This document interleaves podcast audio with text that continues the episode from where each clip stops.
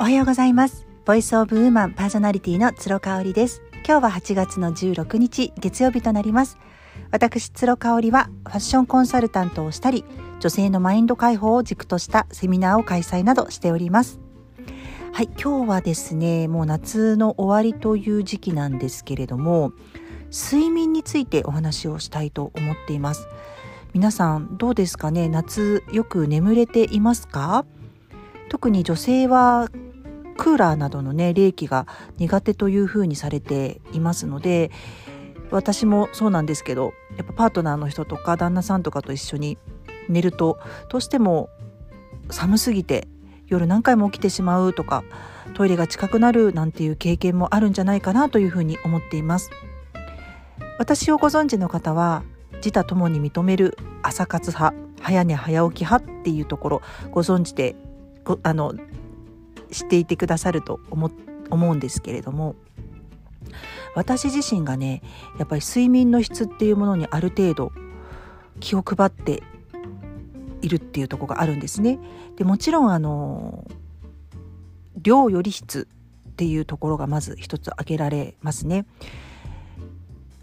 まあ昔のように本当に起きたら夕方だったとかねそういうの本当にもう無理になってきちゃいましたね。寝れば寝るほど体がだるくなるっていうのを感じてます。で私のね主人が本当によく寝る人だったんですよ。結婚して13年経ちますが結婚した当初本当に10年間ぐらい本当つい最近まではあのほっといたらお昼まで寝てるとかねいうことが続いていたんですけれどもやっぱ彼も50歳過ぎましてうん昨日も12時ぐらいに寝たのに8時には起きてきましたね。前は考えられなかったですね。やっぱ12時に寝るっていうこともまずなかったし子供が生まれてからそういう意味では規則正しい生活になっているのかなっていうふうに思います。もうね2時3時とかまで起きていられないっていうふうにあの自分自身も言ってますね。そう。ただね私はねやっぱ8時間寝ることってほとんどなくって自分の中でいつもこうベーシックな睡眠時間で6時間半ぐらいなんですよね。レム睡眠ノンレム睡眠ってありますけれども1.5時間の倍数がそのあの最適な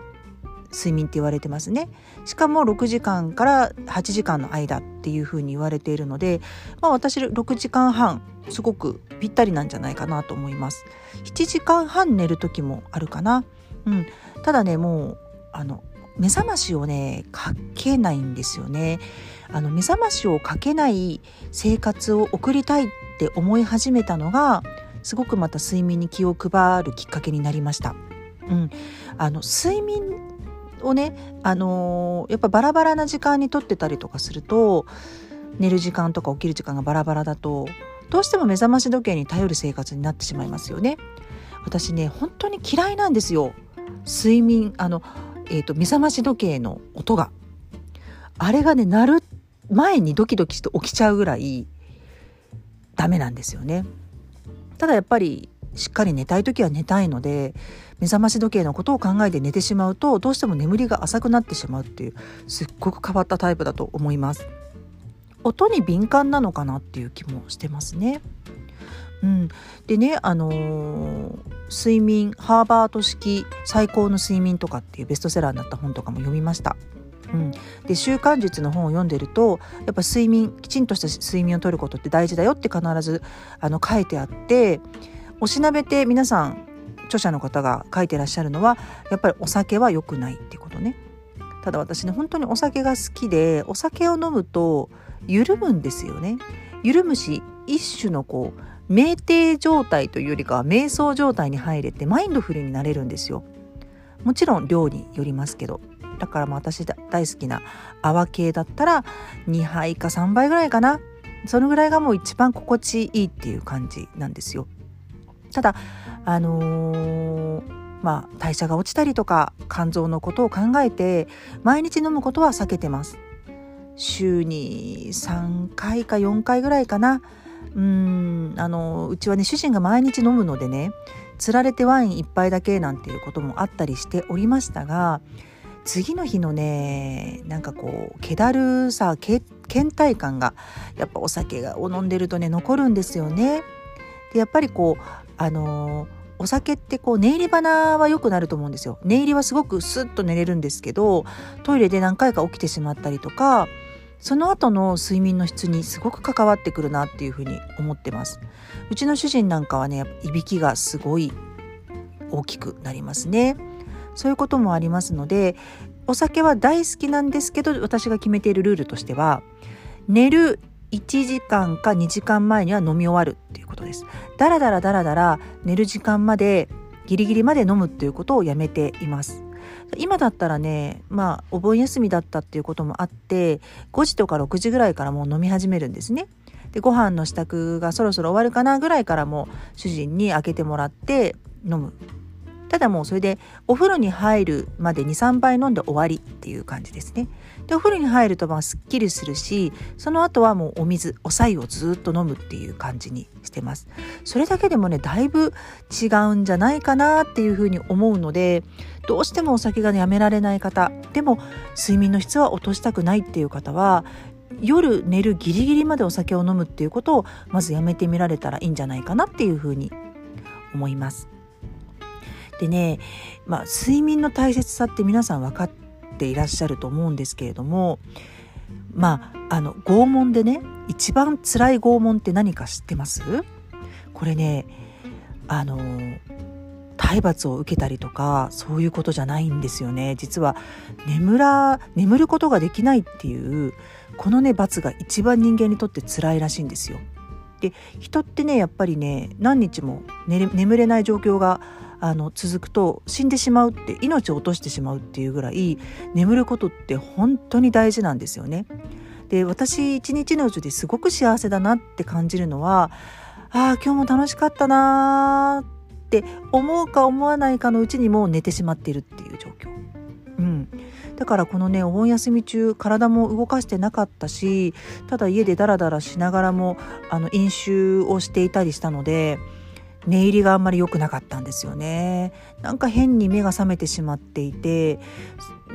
15分ぐらいはやっぱ眠れない日とかがありました。これ私にとっては本当に死活問題で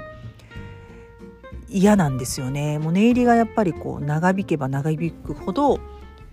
うん睡眠取ったっていうねその至福感をうんあの持てなくなってしまうっていうところがあるのでここねすごい重要ですね。であのアーユルベーダーのコメちゃんからアドバイスをいただいたのは、まあ、私はあのアーユルベーダーの本質の体質的にもすごく寝入り睡眠の寝入りがすごく大事だということなので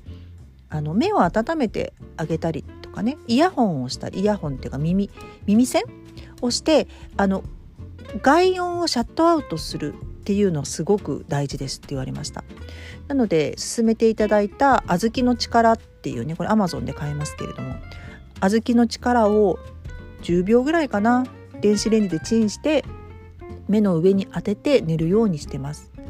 で耳栓はねなんかいいのが見つからなくって寝てる間に取れちゃったりとかまあ、結構やっぱ隣の主人のいびきがね全然聞こえてしまうレベルなのでなんかいい耳栓があったらいいなっていうふうに思ってます。そのぐらいね、あのー、刑罰でも眠ることができないっていうことってすごく辛いんですよ。なので毎日毎日あったかいお布団で、まあ、冷たくてもいいんですけど今の時期ね、うん、快適なあの寝具で眠りにつけるっていうことって本当に幸せなんだなって思って眠りについていただきたいですね。なんかそれを感じることから始めたら特に睡眠の時間とか、うん、そういうのはね関係ないかなっていうふうに思います。ああとね私ね二度寝二度寝は絶対しないです。うん、あのお盆休み結構ダラダラしちゃったんで二度寝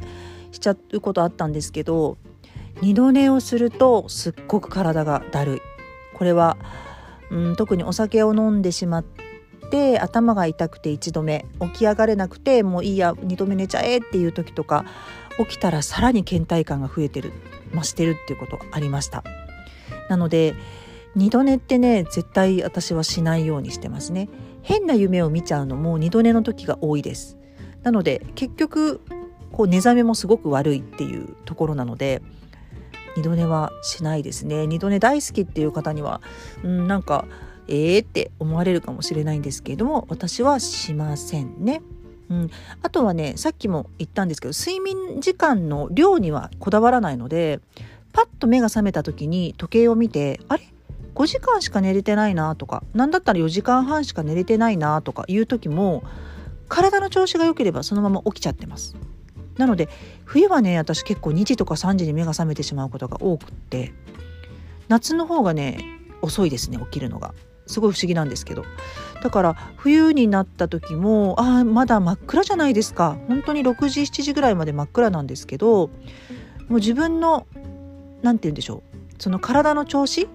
体の声みたいなものに正直に従うようにしておりまして。うん。別に起きた時間が夜中であろうと朝方であろうと